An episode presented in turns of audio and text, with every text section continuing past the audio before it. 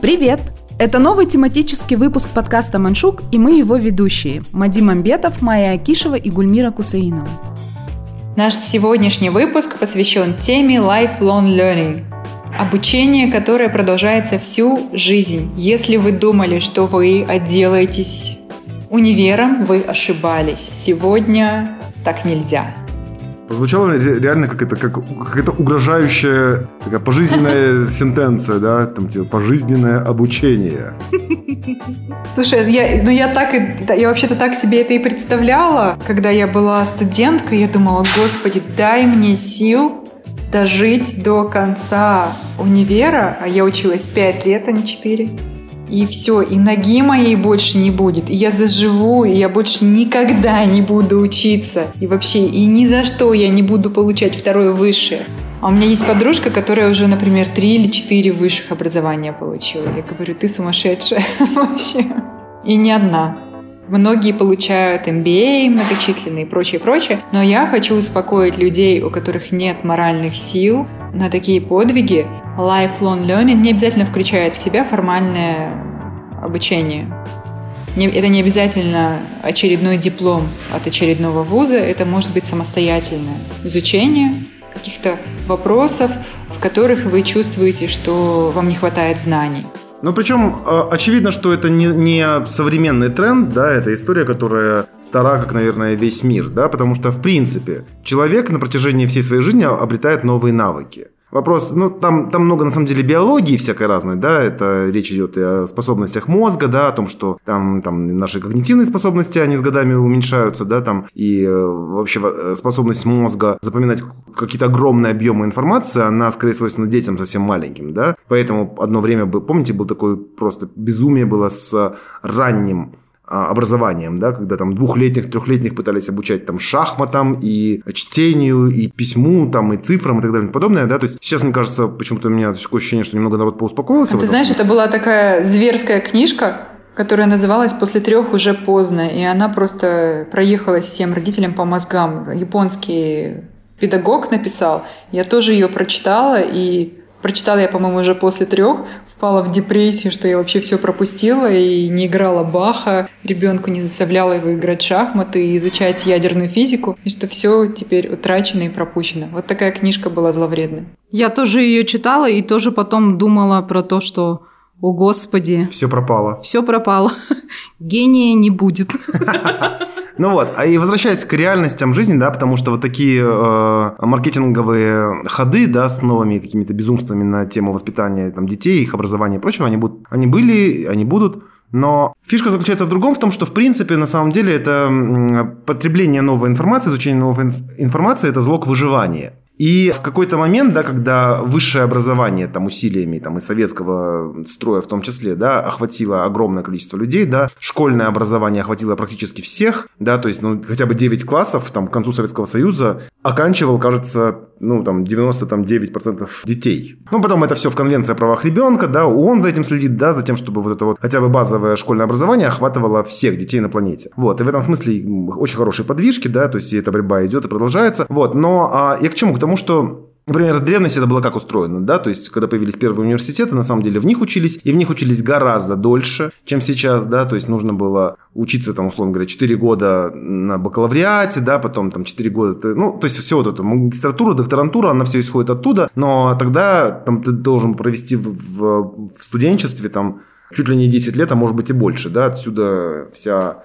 ну, огромное же количество, например, культуры, да, там всякие разные французские ваганты и прочее, да, то есть там э, очень много связано было именно с э, деятельностью университетов и с, со студенчеством. Вот. Ну да бог с ним. Я о другом, о том, что какой-то момент вроде бы мы пришли к тому месту, где ну, как бы народ-то поуспокоился, типа, правда, как вот Майя сейчас сказала, да, что, типа, 10 лет школы, 4 года университета, и все, ты нормально все знаешь, короче, двигайся дальше. И вот теперь цифровая эпоха, информационная эра выкидывает нам новые, понимаешь ли, э, эти самые, как их называют, э, челленджи, э, вызовы, новые требования к нам, э, как к людям. Да? И, и мне кажется, сейчас образование является уже постоянное образование, постоянно самостоятельное образование, как великий Абай, да, который всю жизнь сам учился самостоятельно. Также вот эти требования выдвигаются сейчас к нам всем, потому что огромный объем информации, мир меняется стремительно. Очень быстро уходят профессии целые, уходят целые классы профессий, да, в небытие появляются новые виды деятельности, новые виды производства, да, и так далее и тому подобное, то есть и во всем этом нужно ориентироваться. Поэтому, а, мне кажется, вот сейчас этот тренд пожизненного образования, да, вот этого life learn, lifelong learning, да, то есть он будет только нарастать. И из того, что я читал, да, по поводу образования вообще, то есть образование детей в первую очередь, по-моему, мы это обсуждали уже с вами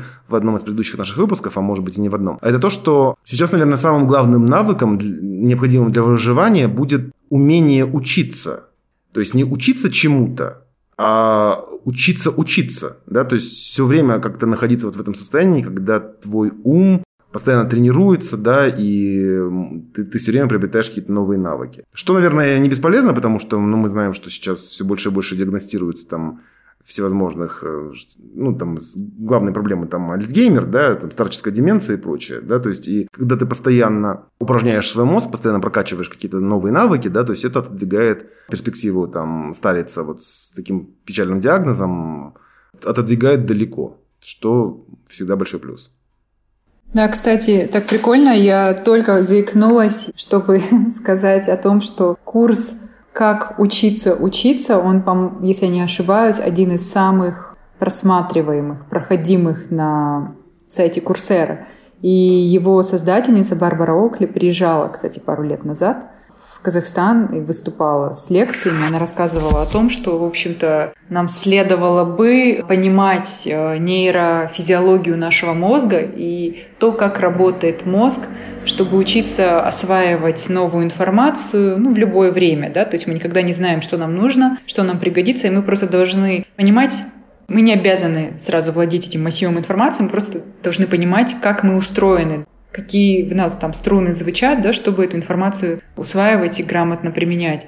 Это реально целая наука, и недаром его скачали там полтора миллиона человек, потому что ну, это, это типа, как в той притче, да, про Христа, это дай ему удочки, да, научи их ловить рыбу, или это не про Христа?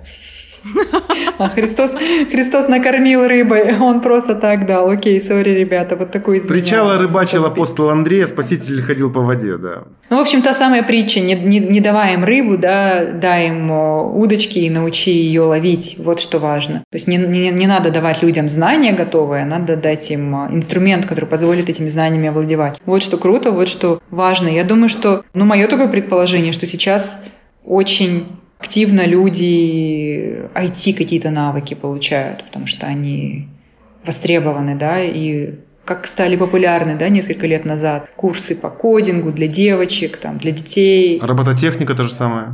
Для взрослых, ага. И люди с, там, с гуманитарными профессиями начали учиться писать коды. Ну, а потом э, какой всплеск э, интереса к маркетингу, например, да, к умению продвигать Э, что свой товар, свое производство, что свой личный бренд, да, то есть это же тоже, опять же, это требует овладевания новыми и довольно специфическими навыками, потому что раньше было там какие-то пара-тройка вузов выпускают маркетологов на всю страну, да, то есть и прекрасно этого хватало, а сейчас уже реалии изменились. И к тексту, например, и к сторителлингу, да, Майя? Да, спасибо за упоминание. вообще существует даже некая, некая мода да, на профессии. Помните, как-то все были фотографы, потом все были диджеи, да, сейчас все сторителлеры, а, модели, да, было поветрие там на модели какое-то, и вот такими... Нефтяников. Волнами. Это все еще модно. Волнами это все идет, а коучи еще, а, астрологи, это вот все прямо волны, которые я наблюдаю. И все это идет такими волнами, и мне кажется, что сейчас очень востребованы а, Э, такие навыки компактные, скажем так, упакованные в быстро растворимую форму, да, которую можно быстро освоить. Ну, например, если вы пошли, записались на курс, э, на кулинарный курс, не знаю, месяц туда ходили, вы тоже, получается, участвовали в процессе lifelong learning. Вы освоили азы какие-то, а может и не азы продвинулись в кулинарии или в кондитерском деле. Вы прокачали свои скиллы, и вы там, не знаю, куча людей же, да, потом начинают после этих курсов какие-то торты на заказ печь или там кафешки свои открывают и в итоге еще и монетизируют, да, эту штуку. Профит, профит. Я вот, кстати, учусь на мой взгляд, я постоянно чему-то учусь, да, и это не касается какого-то образования. Ну, после журфака я сразу же поступила в НГУ э, на психфак. Но я вообще в целом, мне вообще нравится учиться, и мне нравится быть именно в процессе обучения. Единственное, все это настолько бесполезное. Я учусь играть новые мелодии на гитаре благодаря ютубовским записям. Или, например, что-то новое делать руками, там, вяжу на спицах, на крючком. Ну, правда, я давно вяжу, но разучиваю что-нибудь новое. И, в общем, я имею в виду, что это не имеет никакого такого прикладного выхлопа. Я никак это не монетизирую, но я постоянно, кстати, думаю о том, что я работаю с мозгом и хоть как-то предотвращаю вероятность психического заболевания в старости. Ну вот я и ровно это, это и хотел тебе сказать, да, что на самом деле практическая польза может быть не обязательно какой-то монетизации твоих новых навыков, а это как раз-таки это, как я уже говорил, бегом от геймера. Вот. Плюс ты никогда не знаешь, на самом деле, Гульмир, да, там чем-то все развернется. Потому что, ну вот, ну, грубо говоря, там в шутку, прибаутку меня друзья, Дику вы все знаете, да, Диана Бимахимова, наша приятельница и подруга, да, она меня научила, то есть пригласила меня, в то время я там работал в кинопрокатной компании, занимался маркетингом, и, в общем-то, ну, ничего не, предвид... не предрекало, что она мне просто в какой-то момент предложит поиграть там с ней, с парой еще там наших общих знакомых, да, то есть поиграть э, в ее баре. И они меня с супругом научили, ну, работать, вот ты сказал, диджейское было поветрие, когда там все, все диджеями были. Вот они меня тоже научили, там, понимаешь, сводить треки, да, там, как там нажимать на пульте, что там, как выводить мелодию и прочее. Вы знаете, для меня это было, ну, чисто поржать, да, то есть это было прикольно. Но, как ни странно, в прошлом году это стало чуть ли не моим основным заработком. То есть меня приглашали там в пару заведений, да, я там играл, получал какие-то деньги, да, то есть и в принципе, по большому счету, это был чуть ли не самый стабильный мой источник дохода. Поэтому ты никогда не знаешь, чем все развернется, да, то есть я не могу сказать, что я диджей, ни хрена я не диджей, разумеется, да, то есть, но определенный в том музыкальном стиле, который мне приятен, да, то есть я знаю, я уже теперь понимаю, как, какие треки какими надо ставить, и как реагировать на ситуацию на танцполе. И это прикольно, потому что это реально, это никогда не было для меня даже потенциальной какой-то сферой, которая могла бы быть интересна. А тут я начал там, типа, просматривать всякие программки, которые связаны с этим, да, то есть в интернете. Ну, короче, на самом деле это все очень здорово, и, и вот главная моя мысль, ты никогда не знаешь, чем все развернется. Потому что даже вот я с подросткового возраста, например, люблю всю эту медиевистику, да, всю эту средневековую историю. И опять же, я тратил там большую часть своих заработков на свою библиотеку, да, то есть вы ее видели, да, то есть она сплошняком состоит там несколько, больше тысячи книг по там, средневековой и древней истории, да, но было прикольно, когда покойный Саша Новиков, наш главный редактор, да, то есть у него в фокусе работала, я в, господи, что там, московские новости это были или что? Новости недели. Новости недели, да. Потом суббота плюс. Суббота плюс. А вот, ну, например, он в какой-то момент вдруг поручил мне вести вот в субботе плюс как раз-таки, там, он мне отдал полосу под какие-то какие россказни про каких-то померших королев. Это было странно, но во-первых, это почему-то нравилось читателям, потому что я думал, что я один такой фрик, кому это все еще интересно. То есть, э, иногда эти материалы, то есть, «Суббота плюс» был огромным многополосником, да, то есть, и там все время были конкурс, э, ну, то есть, зрители, читатели голосовали за, за любимые материалы, то есть, я получал мало того, что нормальные солидные гонорары за эту полосу, я еще нет-нет получал какую-то премию за то, что этот материал там нет-нет называли там одним из трех лучших в выпуске. Это было прикольно, потому что я тогда подумал, ага, я окупаю свои книги, а потом дальше уже, вот, ну, последние годы уже у меня случился клуб любителей истории, да, который тоже в какой-то момент превратился в вполне себе такой скромный, но довольно стабильный источник дохода. То есть, опять же, это говорит о том, что мы не знаем, что нас в какой-то момент вдруг начнет кормить. То есть, и, и опять же, мы это обсуждали в одном из предыдущих выпусков, да, то есть, что мы будем делать, когда кончится журналистика и медиа? И вот Майка, я помню, сказала, что она будет переводчиком, да, ты сказала, что ты будешь вязать. А вечером сколочу бенд. А вечером будешь играть, да, где-нибудь в баре, понимаешь, это мурку на гитаре. И какие-нибудь романсы. Я, я, может быть, еще буду что-нибудь сажать, потому что я люблю возиться с растениями. Господи, это Сейчас прозвуч... переводчик скучно как. Ты, ты, ты прозвучала как это, как какой-нибудь Лукашенко. Картофель. Я буду сажать картофель. Спасибо за сравнение с Лукашенко. Я хочу, э, пока не забыла, упомянуть э, известное выступление Лиз Гилберт, которая говорила о том, что следует различать между профессией ой, нет, между работой, карьерой, хобби и призванием. Что э, эти вещи многие люди путают, на самом деле они разные. Хобби не обязано приносить деньги, да, и не обязательно иметь одно хобби на всю жизнь. И, как она говорила, вообще там до интернетную эпоху, не говоря уже до, от до телевизионной, у каждого человека было хобби, потому что это то, что позволяло тебе там, не сойти с ума от безделия, да?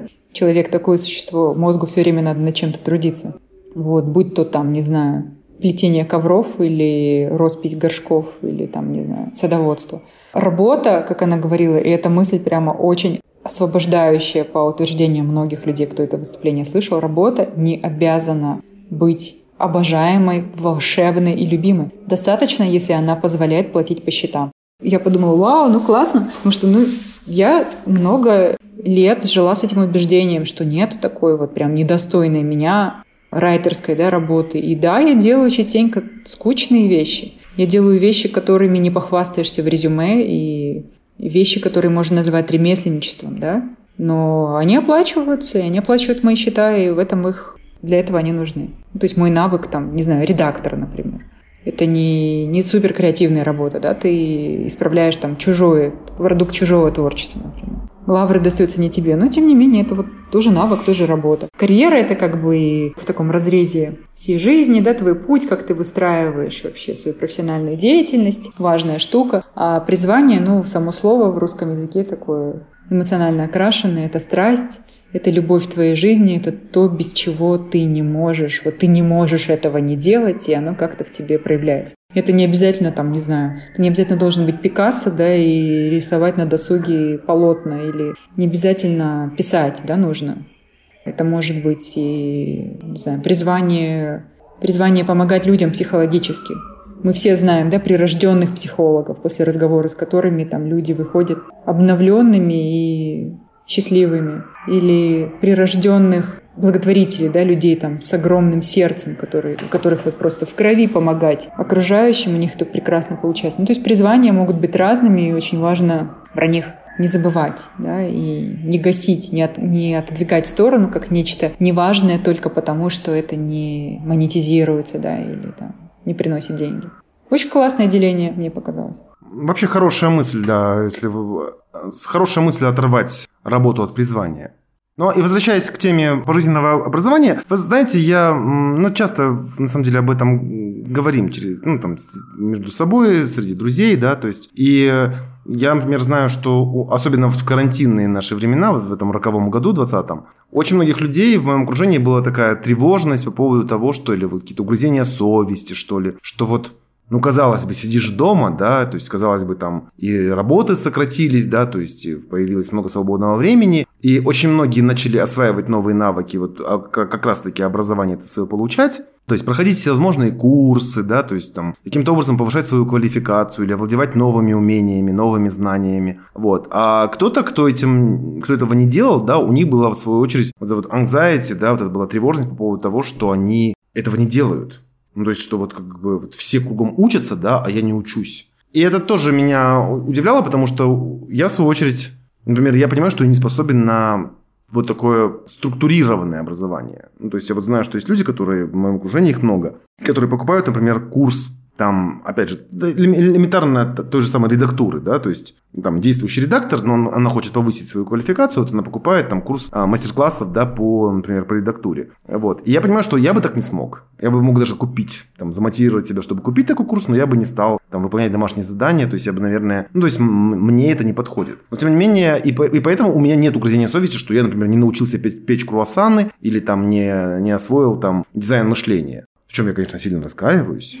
Это было с моей стороны большой ошибкой. Я, возможно, ее исправлю когда-нибудь. Вот, но... Ты знаешь, а... Мади, как человек, э, сейчас вклинюсь э, по другую сторону, да, образовательного процесса, я тебе скажу, что ты не одинок. Существует мировая статистика, вообще там чуть ли не 30-40% только доходят, э, до, проходят до конца курсы, mm. если даже не меньше этот процент. И еще меньше людей выполняют домашние задания, то mm-hmm. есть практические задания. То есть, как правило, люди слушают информацию, и вообще очень многие курсы являются некими мотивационными толчками. Понятно, что ты не можешь Просто так теории прослушать курс по кодингу, да, как ты не можешь освоить язык программирования, да, не приложив свои ручки. Но какие-то вещи являются такими вдохновляющими штуками, которые реально можно вот аудиально да, усвоить и, может быть, не воспринять там всю информацию стопроцентно, но что-то, что-то где-то, и, и потом это служит толчком для дальнейшего пути познания уже. Самостоятельного изучения вопроса, самостоятельного чтения. Так что ты не одинок здесь, и это абсолютно нормально. Я, например, тоже слушаю. Большинство курсов я просто слушаю. Например, я была подписана на мастер-класс в течение года. Это такая платформа, где звездные эксперты делятся своей экспертизой. И я просто прослу- послушала лекции там в разделе Writing, да, и там даже по дизайну интерьера. Просто потому, что мне эта форма воспринятия информации удобна я занята, да, там, ребенком, делами, работой, а так у меня уши, например, свободные, я могу делать что-то механическое и слушать. Ну, спасибо, да, спасибо, что поделилась, потому что, и, ну, на самом деле, это вот как раз-таки в ту копилку э, доводов, которые я бы хотел привести, о том, что у меня, на самом деле, по этому поводу даже нет особых угрызений совести. Я вообще, если честно, считаю вот такую за, за, зацикленность а, современного общества на продуктивности, да, что все там нельзя тратить время зря, нужно там все время что-то там делать, повышать свои там уровень свой, да, там, в чем бы то ни было, в знаниях, навыках, благосостоянии, том, другом, третьем. То есть у меня на этом крена нет, и я как раз-таки думаю, наверное, основная моя мысль заключается в том, что если держать глаза и уши открытыми, да, то вот этот процесс образования, он будет постоянно продолжаться просто в силу вещей, да, если Абсолютно. вы, если вы заинтересованы, да, там, если вы что-то читаете или смотрите, или слушаете, то это все равно будет происходить. Например, я Понимаете, там долгие, долгое время, в последнее что-то время выпал из наверстывать. Я, например, слушал программу на Маяке, по-моему, да, или ну, наша любимая Екатерина Шульман. Вот у нее там, как она, господи, называется, статус. Да, то есть, и до меня, понимаете, у меня только через полгода или год после прослушивания, просто мне было ужасно все это интересно, только через полгода или год вдруг до меня дошло, что это, по большому счету, это образовательная программа. Потому что даже там рубрикатор такой, там, типа, новый термин да, то есть и она рассказывает про какой-то там термин из социологии или политологии, да, то есть, а для меня это все такое развлекательное в первую очередь, а потом уже задним числом до меня начало доходить, что это, по сути, такой курс э, социологии и политологии для чайников, для начинающих. И это очень прикольно, то есть, потому что я, я не воспринимал это вообще как образовательный проект. Я воспринимал это как развлекательный проект, потому что меня это развлекало. Да? То есть, а потом вдруг я подумал, вот так вот, понимаешь, это не приходя в сознание, получил бакалавриат по социологии. What the fuck? Я сейчас до нашего подкаста начала смотреть выпуск Дудя с, с Антоном Долиным, моим обожаемым, тоже, который, кстати, на «Маяке» участвовал в программе, она, по-моему, к сожалению, закончилась, спутник кинозрителя. И я сначала комменты почитала, и там кто-то написал, вот так вот Дудь, сам того не подозревая, получил второе высшее за час интервью. У меня есть еще более упрощенная версия. Я, когда родился Никита, я замечала, ну, потом уже, когда он немножко подрос, что я каким-то вообще элементарным вещам учусь у своего ребенка. Причем это, ну, вы себе просто не можете вообразить, насколько это элементарный уровень, когда а, я, например, кричу, типа, а, не упади! И Никита так спокойно поворачивается и говорит, типа, а что за паника? Я говорю, ну ты же мог упасть. А, а он говорит, а мог и не упасть, и не упал. И, и, и вот я вот в какие-то такие моменты, у меня прям были озарения. Я думала, боже, я столькому могу научиться у этого боже, человека. Боже, я родила маленького Лао Цзы. Ну, Никита потрясающий ребенок, конечно. Он, он меня тоже многому учит со стороны. А, но это, кстати, называется reverse mentorship, обратное менторство, когда а, это вообще практика, распространенная в последнее время, когда CEO каких-нибудь корпораций да, проходят там некий курс практически у младших сотрудников, у молодых, чтобы погрузиться в контекст современной культуры, трендов поп-культуры, потому что это сейчас важно для компании, да, быть в курсе каких-то культурных течений. Прикольная штука, мне она очень нравится. Сама идея о том, что учиться Учиться нужно не только, ну, в смысле возраста, не обязательно, да, априори условия.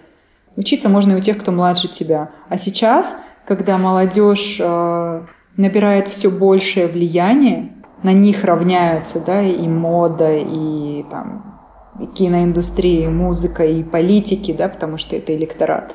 Ну, сейчас, сейчас вот на молодых э, смотрят с придыханием, там, это даже можно там по коллаборациям э, каких-нибудь люксовых э, фэшн-гигантов, да, отследить последних 10 ну, не знаю, может, 7 лет, как они вдруг резко стали делать стритвер вместо от кутюр.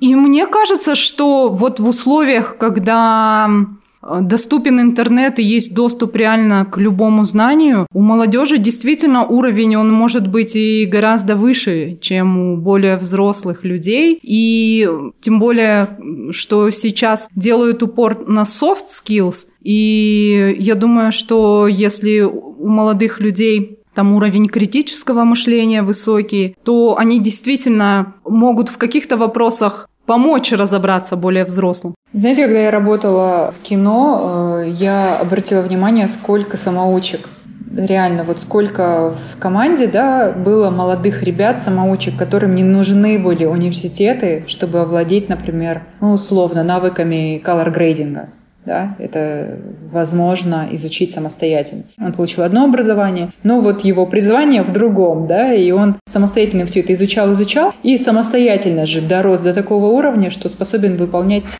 коммерческие крупные заказы, да, крупные проекты делать. Абсолютно. Ну и потом, на самом деле, это все, мне кажется, есть в разных совершенно сферах. Мы уже обсуждали, да, например, что мой диплом совершенно не соответствует моему, моей профессии, да, и это во многом связано с тем, что я рано начал. И вот опять же, возвращаясь к твоему, к, к, вот к твоему мнению, которое ты сейчас высказала, я полностью согласен, и я думаю, что вообще нам, нам скоро всем придется пойти на поклон молодежи, да, ну, в лучшем смысле. Потому что, мне кажется, они сейчас вот, ну, ровесники ваших сыновей, да, там, современные подростки да, ребята там на 10 лет старше, да, это люди, которые, у них вообще по-другому, мне кажется, работают мозги. Они по-другому потребляют информацию, они по-другому ее структурируют, они по-другому ее хранят в своих головах, да, то есть очень многие вещи, если у нас, например, наше образование во многом строилось на формальное образование, во многом строилось на заучивании, на зубрежке, на, на заучивании правил. Что сейчас лично я думаю, это была безумная какая-то позиция, видимо, да, потому что я, например, являюсь очень неплохим корректором и редактором, при этом я практически не помню правил русского языка.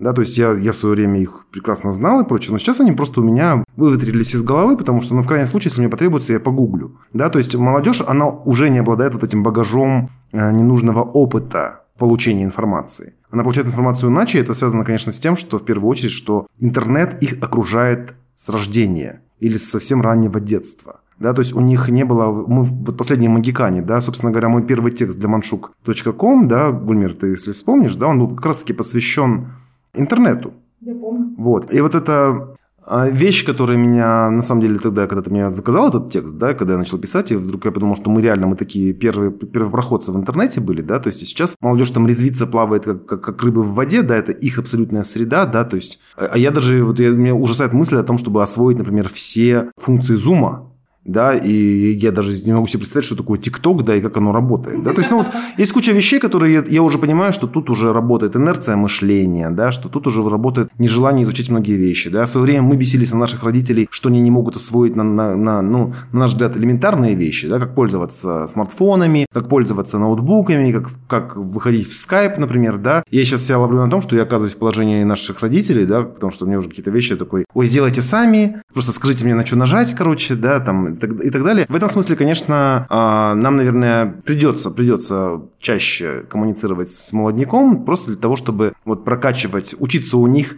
вот этому постоянному получению, обработке, сортировке, отбросу ненужного, а, вот этой новой работе с информацией. Потому что знание – это информация новые все вот эти, там, все эти курсы, мастер-классы, все что угодно, теория и практика – это все информация, которая, с которой нужно работать. И э, все-таки мы формировались в ту эпоху, когда информационный поток был очень медленный. Мы помним даже ну, наших бабушек и дедушек, да, которые совершенно спокойно могли... Он был очень жестко отрегулированный еще и скудный. Да, то есть там, ну, грубо говоря, там на протяжении там, поколений, поколения сменялись, да, тем не менее, на самом деле там, ну, парадигма была довольно ясная, да, и понятная, да, схема была ясная, ты там, а, у тебя есть возможность продолжать формальное образование, если ты там не удовлетворяешься бакалавриатом, да, ты идешь в магистратуру, аспирантуру, докторантуру, там, профессуру и прочее, там, идешь в академию. Либо ты выходишь на работу после окончания четырех курсов, да, и дальше уже ты там приобретаешь только навыки практические. Но по большому счету там дальше уже все понятно. Многие люди, вы помните, из поколения наших родителей, наших бабушек, дедушек, они выходили на, после, по распределению на работу, да, то есть и, на, и с этой работы уходили на пенсию. Сейчас представить себе такое в современном мире, представить себе, чтобы Тимур или Никита вдруг вышли бы там в 21 год куда-то и там проработали всю свою жизнь, будь то даже это там Google, Facebook или Apple, да, то есть я даже представить себе такого не могу, потому что мир сильно очень изменился. Как вы думаете, спустя 10 лет что будет нашим конкурентным преимуществом?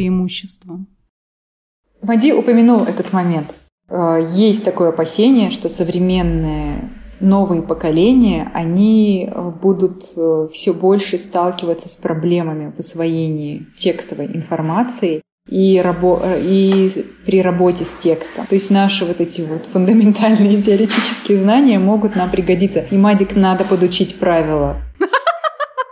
Вот. Что еще? Я, знаете, думала, Означает ли это, что университеты как бы отмирают за ненадобностью? Нет, да, потому что если ты академическую карьеру э, ставишь своей целью, там все-таки нужно копать глубоко, да, и получать действительно глубокие фундаментальные знания и понимать вообще, как структурно, да, эти, эти знания должны лечь в твою голову, это, это, это помогает сделать университет. И базой для исследований научных, да, он является именно университетская среда. То есть если ты ученый, если ты э, исследователь, то это все-таки университет. Плюс, э, если твоя профессия ну, связана с высоким э, риском там, для не знаю, жизни окружающих, если ты медик, не знаю, пилот, это тоже все-таки университет, да?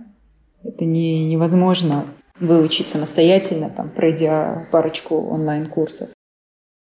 К чему это отступление было? Я, я, решила, защитить, я решила защитить университеты, потому что, знаете, я, я вдруг э, на склоне лет испытала, испытала какое-то странное, перверсное желание, э, видимо, поучиться в университете.